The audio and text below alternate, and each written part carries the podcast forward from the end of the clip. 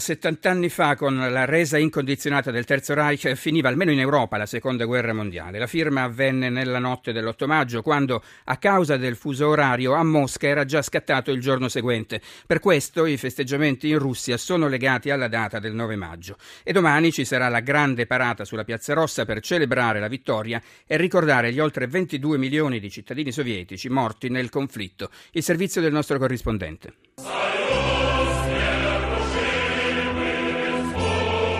52 russi su 100 dichiarano di aver perso almeno un familiare durante la seconda guerra mondiale. Oggi il 69% dei russi ritiene che anche senza gli alleati l'Unione Sovietica avrebbe comunque sconfitto il nazismo. Ecco perché dice l'ultimo presidente sovietico Mikhail Gorbachev, snobbare le celebrazioni del settantesimo della vittoria è un segno di disprezzo per il popolo che pagò il prezzo più alto nella guerra contro Hitler. Non usa a mezzi termini il padre della perestroica nei confronti dei leaders occidentali che diserteranno le celebrazioni del 9 maggio sotto le mura del Cremlino. Celebrazioni che mai come quest'anno si preannunciano grandiose, a cominciare dalla parata militare che sulla Piazza Rossa porterà il meglio della produzione bellica della Russia di Putin, come il nuovo Kalashnikov o il micidiale carro armato T-14 oppure il recentissimo sistema missilistico Yars in grado di lanciare assieme 10 missili nucleari. E comunque, anche senza i leaders occidentali, alla parata assisteranno i presidenti di Cina, India, Egitto, Cuba e di tantissimi altri paesi. La prova che il il Cremlino vanta tuttora un formidabile sistema di alleanze di vecchi e nuovi amici, malgrado le sanzioni di Stati Uniti ed Europa. Da Mosca, Marchinaro, GR1. Così a Mosca, in tutta Europa, l'annuncio tanto atteso fu trasmesso l'8 maggio 1945 dalla radio. Yesterday morning Ieri mattina, presso lo Stato Maggiore del generale Eisenhower, il designato capo dello Stato tedesco ha firmato la resa incondizionata di tutte le forze germaniche di terra, mare e aria. Alla voce di Winston Churchill in Gran Bretagna fece eco quella del generale de Gaulle nella Francia liberata. La guerra è gagnée. La guerra è vinta, ecco la vittoria, è la vittoria delle Nazioni Unite, ed è la vittoria della Francia. È la vittoria della Francia. In Russia è l'annuncio di Joseph Stalin.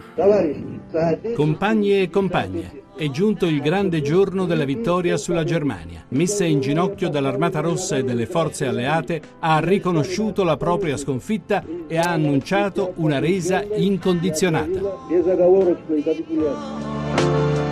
E negli Stati Uniti, dopo la morte di Franklin Delano Roosevelt, che aveva guidato il paese in guerra, l'annuncio spettò a Henry Truman, che gli era subentrato da neanche un mese. Questa è un'ora solenne, ma gloriosa.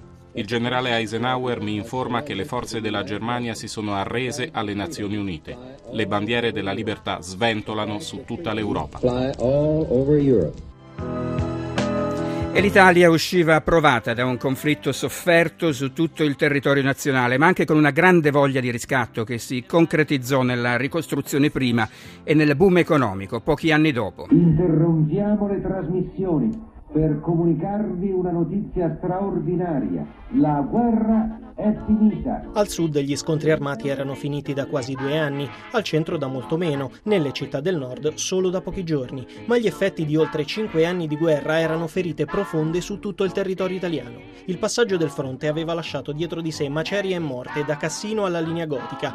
I liberatori alleati avevano sganciato tonnellate di bombe che oltre a danneggiare i siti industriali, spesso erano cadute anche sulle case facendo strage di civili. La guerra di liberazione che aveva contrapposto partigiani e repubblichini si sarebbe protratta in vendette sommarie ed altri massacri. Il poco cibo disponibile costava carissimo al mercato nero. L'inflazione e la disoccupazione facevano il resto.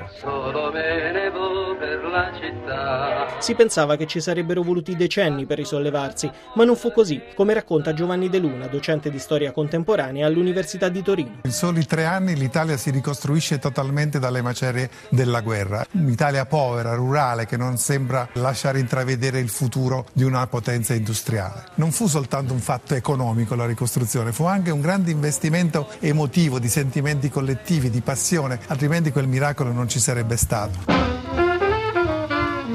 Tra mille difficoltà le macerie furono rimosse, le case e le fabbriche ricostruite. Mercoledì 5 giugno. I primi risultati del referendum cominciano a comparire nelle edizioni straordinarie. L'Italia è Repubblica. Nel giro di un anno e mezzo l'Assemblea Costituente scrisse la Costituzione, entrata in vigore il primo gennaio del 48 e arrivata fino a noi. L'amnistia Togliatti aiutò la pacificazione nazionale dopo gli anni della guerra civile. A far ripartire l'economia ci pensarono i 1200 milioni di dollari arrivati con il piano Marshall dal 48 al 51. Provata dal ventennio fascista e da cinque anni di guerra, l'Italia si era rimessa in piedi ed era pronta per il boom economico che si sarebbe concretizzato da lì a pochi anni. Simone Zazzera, GR1.